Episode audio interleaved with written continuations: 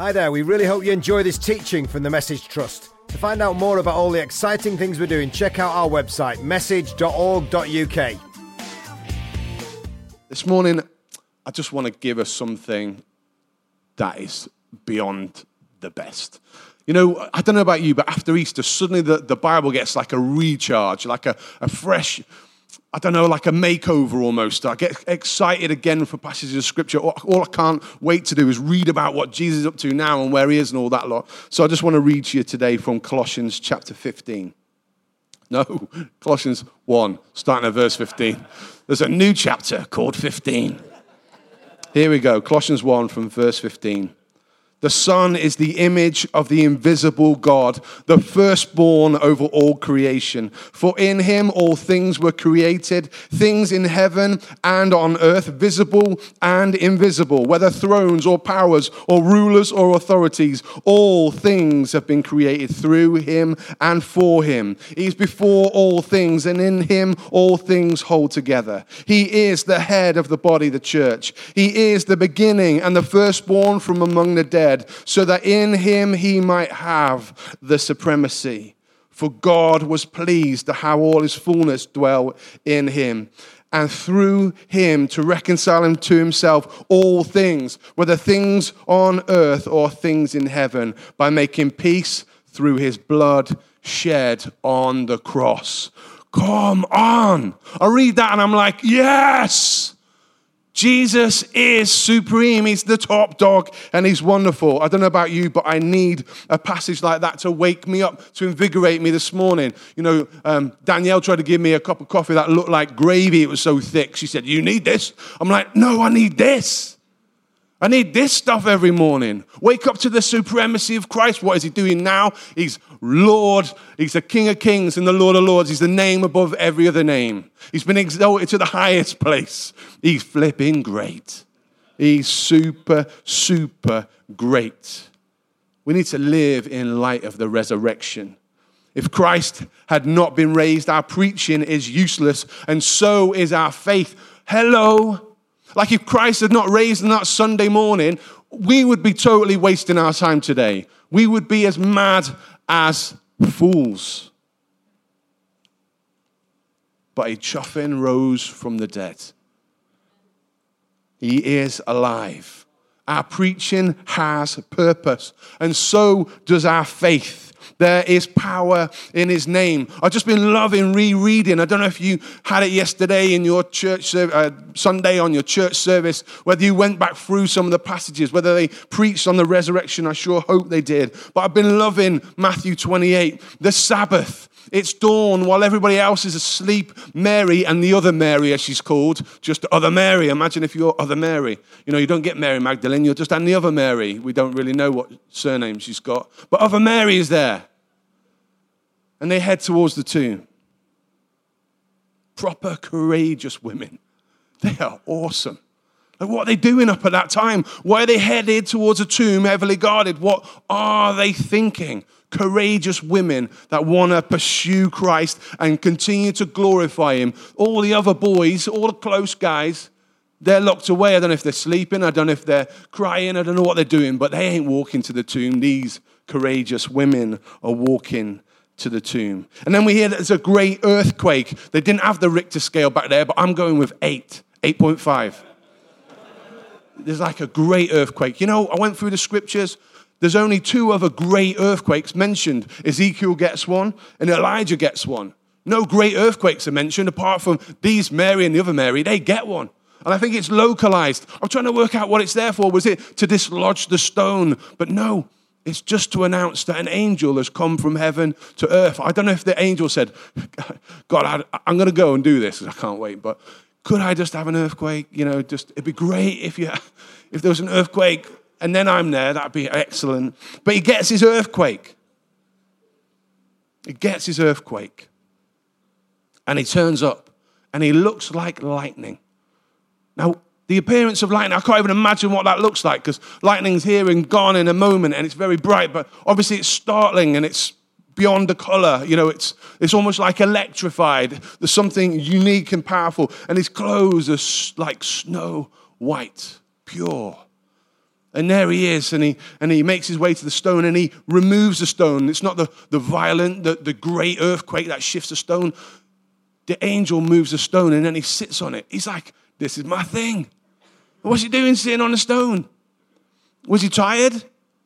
Was, it, was the stone a bit of a big job? So he thought, I'll just roll it and then I'll sit. Just have a little break. No, he's saying, I'm done. I'm just, I'm done. I've done my thing. And Mary and Mary are there, and they're like, whoa. And, and, and you see the guards. Have you seen that breed of goats that are like, when they get scared, they just fall over? Have you seen that? I don't know what they're called, but there's this special breed that you go boo, and then they go whoa. They completely faint. Fainting goats, I think they're called. Google it when you're not working. Fainting goats. And this is what they this is what the guards are like. They're like, whoa, whoa. straight off, corpse. They're like lie like they're dead. Mary and Mary, the other Mary, they're like, what? They're in awe and wonder, and you wonder what goes on. And the angel says to them, Don't be afraid. That's standard. That's a standard thing that angels say. Don't be afraid. You know what? You never hear an angel say anything else because if they if you're to be afraid, then you usually get killed, so no one writes that down. So don't be afraid, the angel says, for I know that you're looking for Jesus who was crucified. He's not here, he's risen, just as he said. Come see the place where he lay. Then go quickly and tell his disciples, He has risen from the dead and is going ahead of you to Galilee. There you will see him. Now I have told you.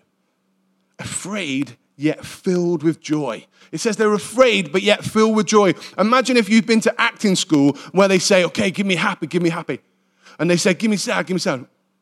And then they say, give me afraid and full of joy. That's proper complex. That's a hard, I, like, I've not been to acting school, but try and do afraid and filled with joy. I'd love to do it for you this morning. I don't know how to do afraid and filled with joy.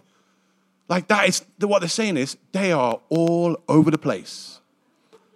What is going on inside of them is like something they you just can't even put in words afraid but filled with joy over the moon but like wow what just happened and so you know they begin to make their way back they're obedient to the angel and they, they're on the way back to the guys and then jesus appears then they fall at his feet and they begin to worship him and i always find it fascinating what jesus says he doesn't say mary and other mary you're awesome where are the lads like look at me I rose from the dead.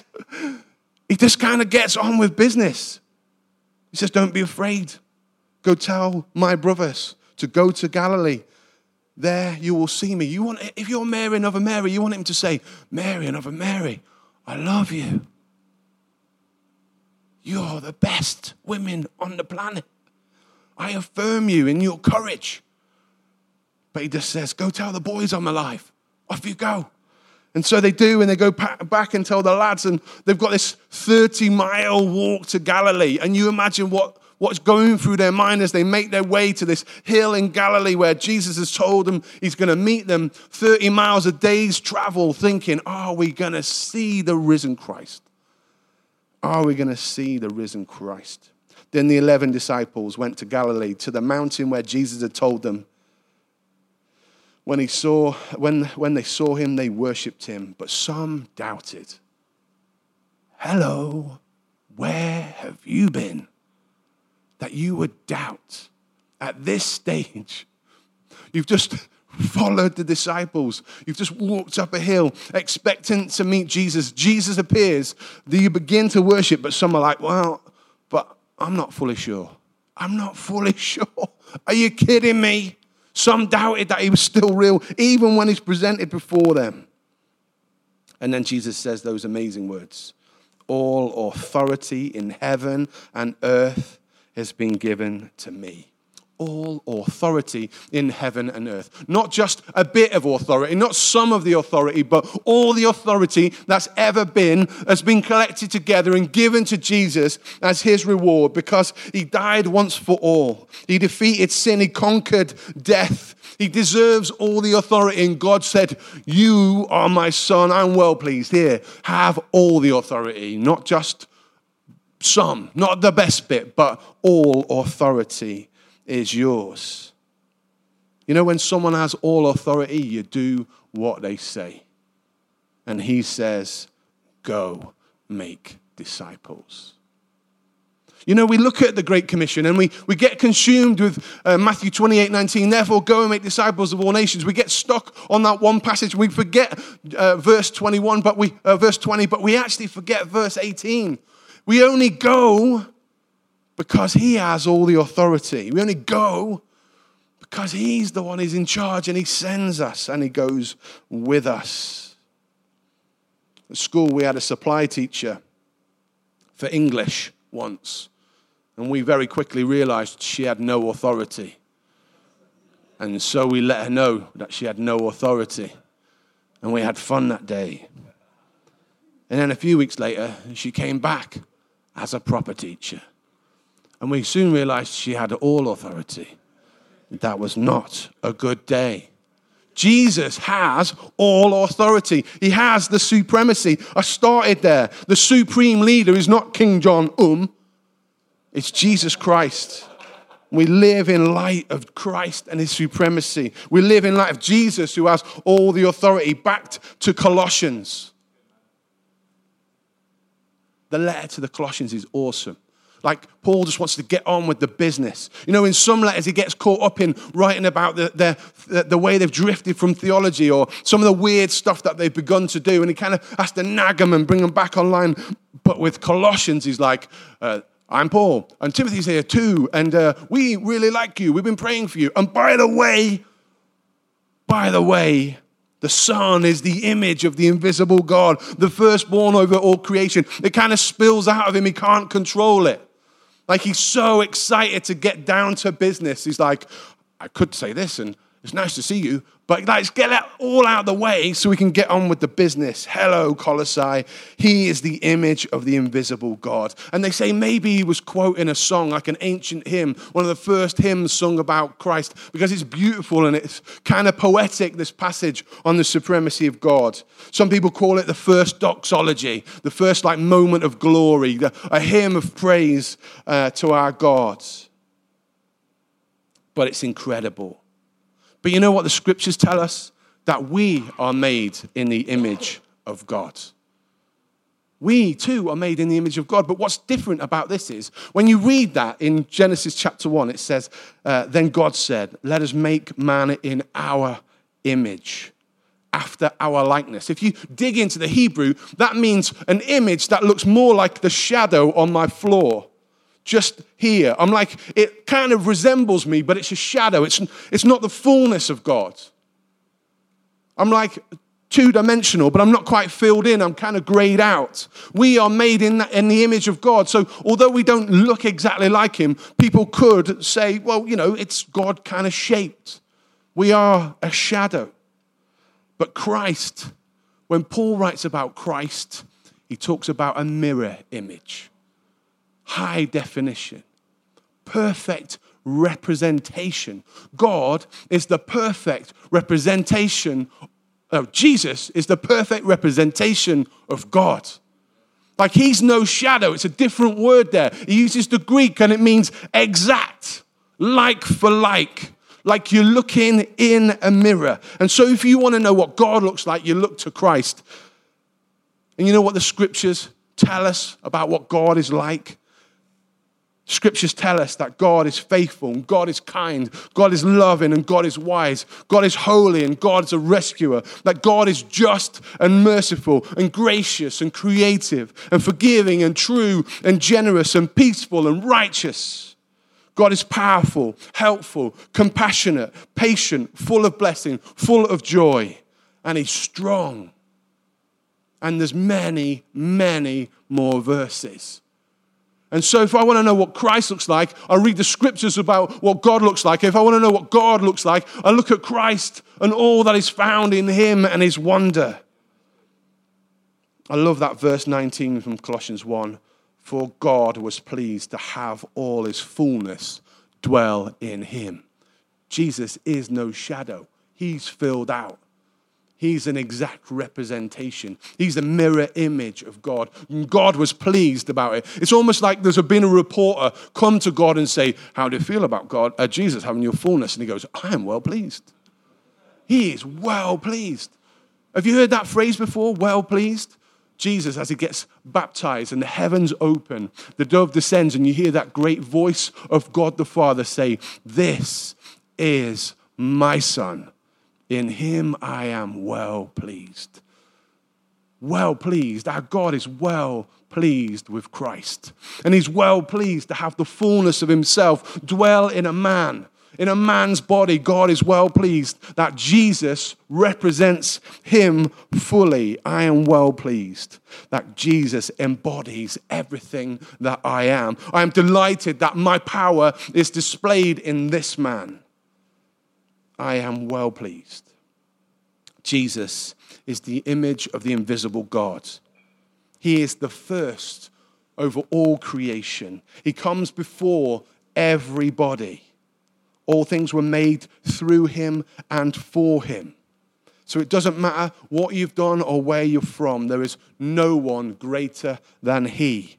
He is highly exalted. He is the name above all names, and he is first.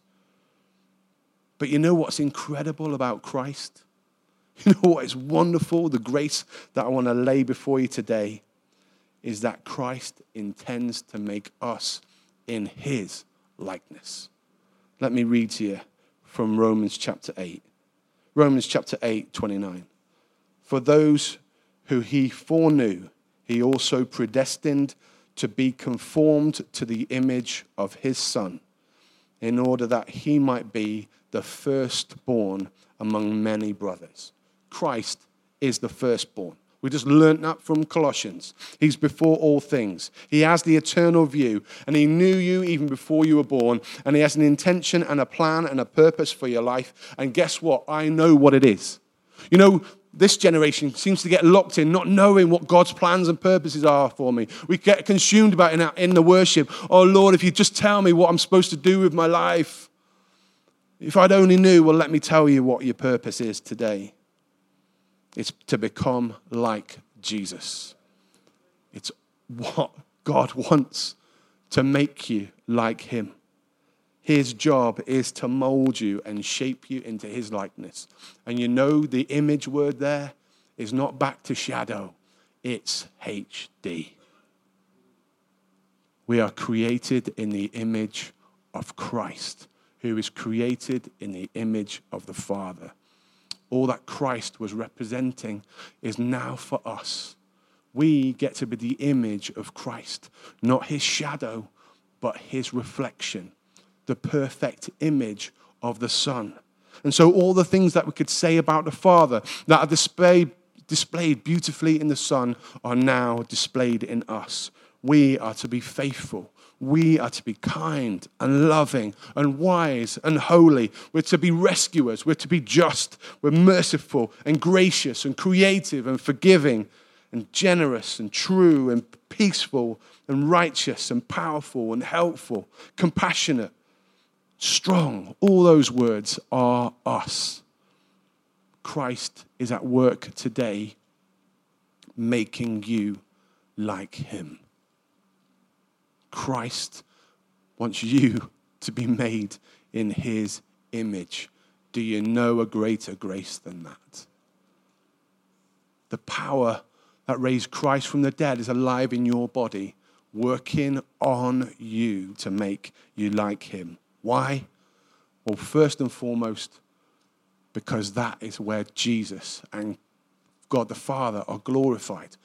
You know, Christ glorified the Father when he looked like the Father, when he displayed the Father, when he made the Father known.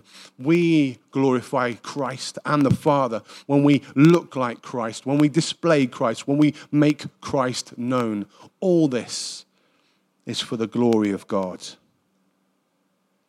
and for the sake of the world. What an incredible thing. We are made like Christ that we might make him known. For the sake of the world, for the sake of the lost, for the sake of the broken, and for the sake of the hurting. Why would it be good to display all those wonderful gifts if it wasn't to be a blessing? Like I said last week, that Billy Graham quote God gave you two hands, one to receive with and, one to give with. You know, we're to be people that not just take on the character of Christ so we, we, we feel better and look better and enjoy life better, but that our lives are used to bless and restore and heal and ultimately to bring people to the knowledge of Christ. What's Christ up to today? What is the risen Jesus doing today? He's at work in you, making you like. Thanks for listening. Don't forget to check out message.org.uk to find out how you can support or even get involved with one of our teams.